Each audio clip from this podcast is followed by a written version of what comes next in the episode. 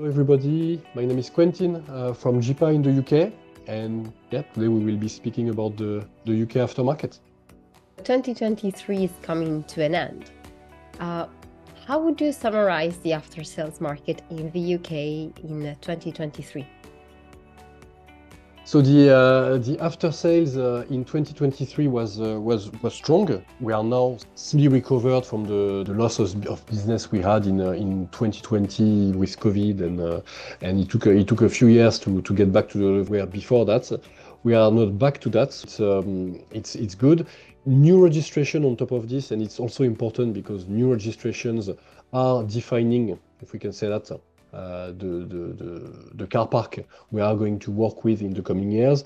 New registrations have been uh, very strong uh, in 2023. We are at about 20% increase on a year-on-year basis.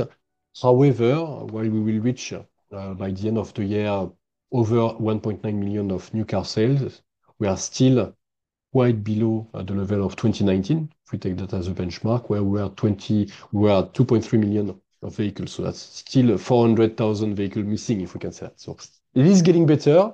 Uh, it is improving. Uh, however, we will see a bit later, uh, the age of the car park and so on are still uh are still uh are still increasing and so.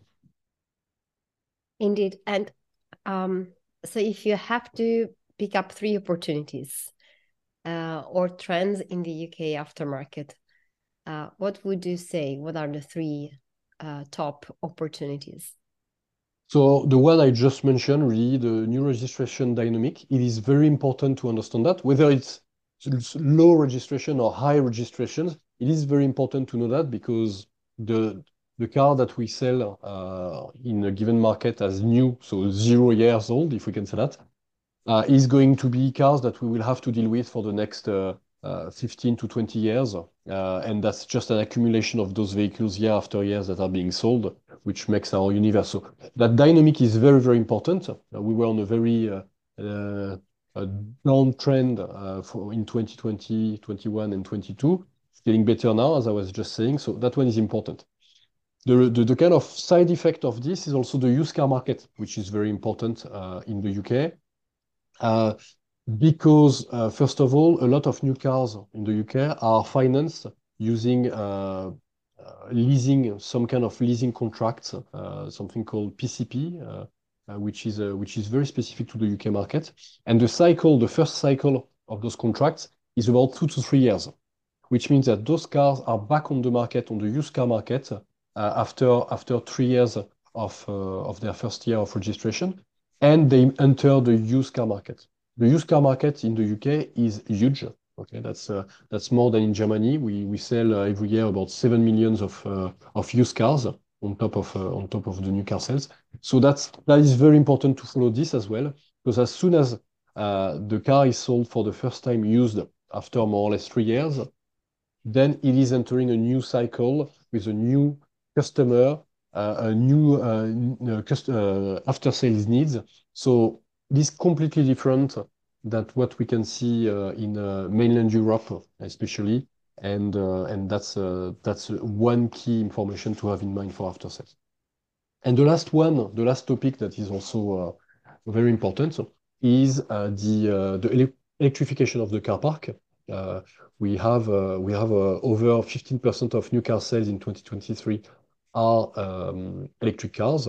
Okay, so uh, in percentage of the world car park, if we don't take the Nordic country, it's probably the market that has um, the most electric cars in proportion of their car park. Of course, if you look in absolute volume, uh, the German market is bigger simply because of the size of uh, that market already. So yeah, that would be the three trends to have in mind. There are many more, but I think we have a limited time today, so that's the three I will focus on. Yeah, and I'd like to know what's the impact of these trends on the market, and especially if you can provide us some details about each of these three opportunities and trends in the U.K. market. So starting from what we said, the first point, which is the new registrations- Mm-hmm. What can you tell us about it? So the new the new uh, the new registration, like in many countries, I believe, are easing. Okay? The supply uh, is easing, which means that we don't have to wait eight months to get uh, a new car when we come out of the dealership. Um, and that is good in some ways because uh, that is boosting the car sales. Between 2020, 2021, and 2022, more or less, we sold about 1.6 million each of these years in the U.K. instead of, if you take 2019 as the benchmark, it was 2.3 million. Okay? Every year, that's 700,000 vehicles that were not registered new, not sold new, and injected on the market new. And therefore, that's about, if you accumulate all of this, that's about 2.1 million cars that should have been registered that were not registered. So because of all of this, this means that the car park has aged very quickly compared to all the previous years. In three years, it has aged quicker than it has in the last 15 years before COVID. So that's something very important to have in mind. Uh, and also, it is changing the dynamic of the of the park. Uh, after uh, 2016 was the highest year on on record with almost 2.7 million cars sold. So you can imagine after that, it started decreasing. And back then, in 2017, we told our customers the five to nine years old car park is going to be the the battlefield for the after-sales. With that new registration easing in 2023, uh, this will mean that the five to nine years old car park is now going to reach its uh, uh, pinnacle in 2024. But also, so will shrink. But also, the zero to four will now increase again, and 10 plus will increase again. So we are really entering a new phase of the market where five to nine, which we've been saying for the last almost seven years almost that it was very important, is going to start to shrink for older vehicles and newer vehicles. So it is very important now to understand the customer needs of the younger the younger vehicles, but also of the older vehicles. And uh, of course, you can imagine they are uh, completely different in terms of what they need, what they want, how do they do it, how often, and how um, specific they are about their car maintenance. Um, the uh, less than four years vehicles, four years old vehicles Uh, will be very much following the service plan in order to be sure that they can maintain the resale value of their vehicle. When the car is over 10 years, that's not at all the same strategy, if we can say that. So mm. very, very important to have uh, those that park age distribution in mind in order to adapt uh, after-sales strategy accordingly.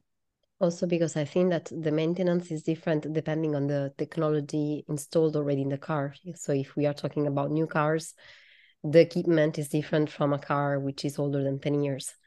Yeah, completely. Completely. Mm. And what you can do, uh, the U.K. market is maybe not the most uh, DIY market in terms of uh, of car car maintenance. But there are some vehicles now where you can't even change the wiper blades yourself without um, a a diagnostic tool. So mm. definitely, definitely have an impact on that as well. And here we are talking about new registrations. What about the used cars? So the used car the used car market, as I was mentioning, is the biggest uh, in terms of uh, uh, Western European markets. Okay? More than we have a park of about 33 million vehicles in the U.K.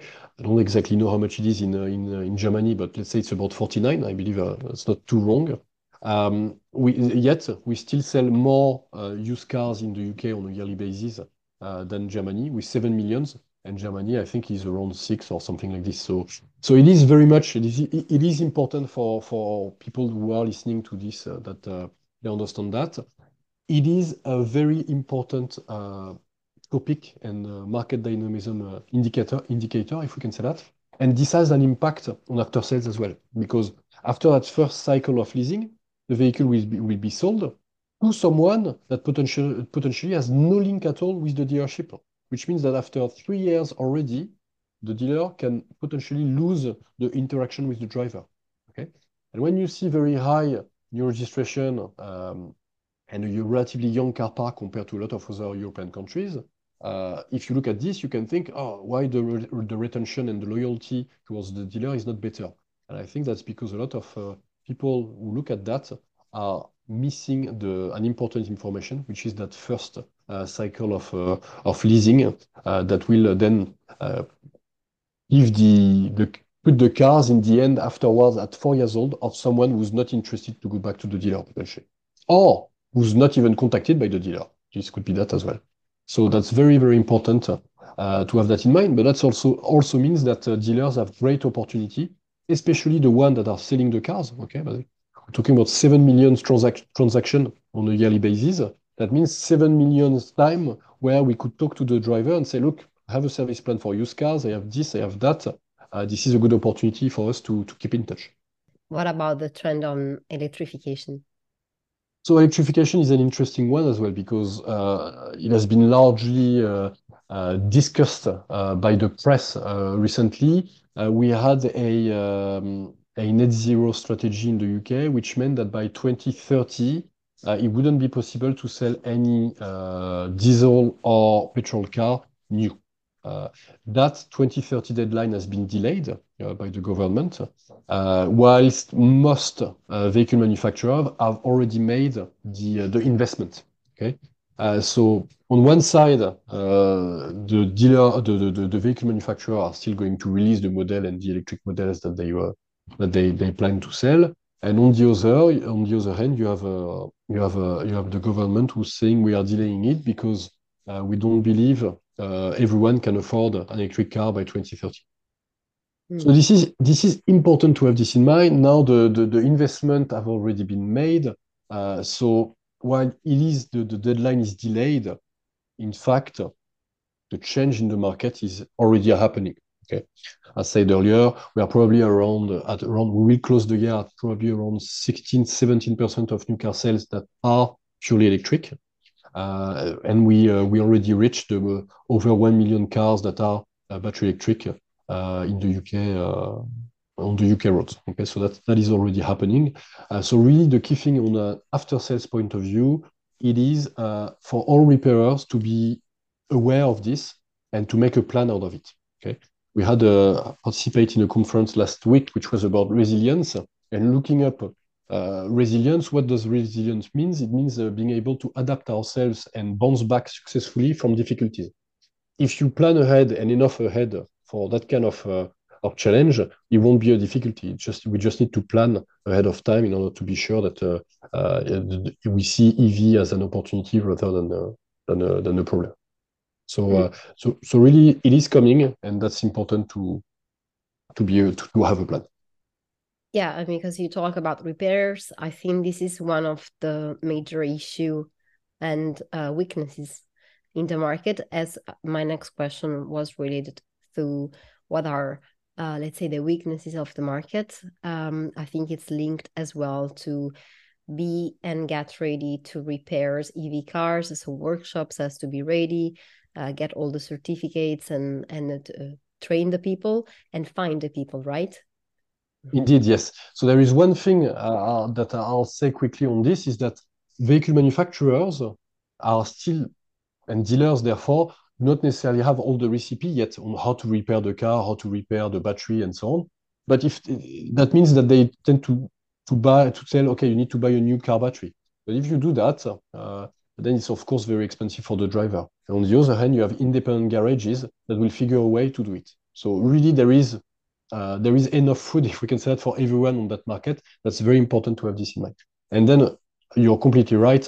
Uh, like many industries, the the after-sales market is very much as, as as an issue in terms of shortage of staff. When we ask dealers and independent garages, they all say the same. Over 90% of them say that it is challenging to find workshop technician. So definitely a big problem. Uh, and it is a challenge in all uh, all area and all industries, uh, and very much so in the U.K. So it's important to think about staff retention and to think about apprenticeship as well to bring young blood who would be very interested and keen to understand new technology to bring them into in our industry. That's very, very much key. Do you see any other warnings for, let's say, the future of the aftermarket in the U.K.? For me, really being able to uh, to to to to uh, sort out that uh, that recruitment issue and being able to to gear to gear ourselves to have apprenticeship, bring young blood in the industry, this is very important. The other one, which is very interesting, is the part distribution market, which have been have been quite dynamic over the last few years. And GSF has just been divested from uh, from uh, LKQ, and now GSF is um, is being uh, is uh, is under new leadership. Who's the founder of Euro Car Parts, amongst other people? So it will be definitely very interesting to see how that market is is evolving in the coming years. Mm -mm. Thank you. And okay, so we saw that in general the trend is very positive. Um, so we we have a, a, let's say a positive eye on the future on 2024 as we are approaching the end of the year. Uh, would you like to add anything um, to all what you have just said, or as a let's say a message to to the players yes. in the market? I would say uh, definitely a, a, message is uh, especially for people who don't who are working independently and independent garage. Uh, uh that's uh, it is very sometimes very hard to uh, look further than your daily your daily business and your your weekly your weekly amount of, of work. But it is very important to take some time to reflect and to be able to build even a simple strategy, but to be able to build some kind of vision for the next three, four, five years in order to be able to um, uh, to, plan and to have uh, to, to, to know what to do uh, and to and to foresee any potential difficulties and challenges that you might have in the industry. So this is very important to take that time. And of course, if you want to discuss that, we are very happy at GiPA in the UK uh, to discuss this with anyone who wants to uh, wants to have a chat.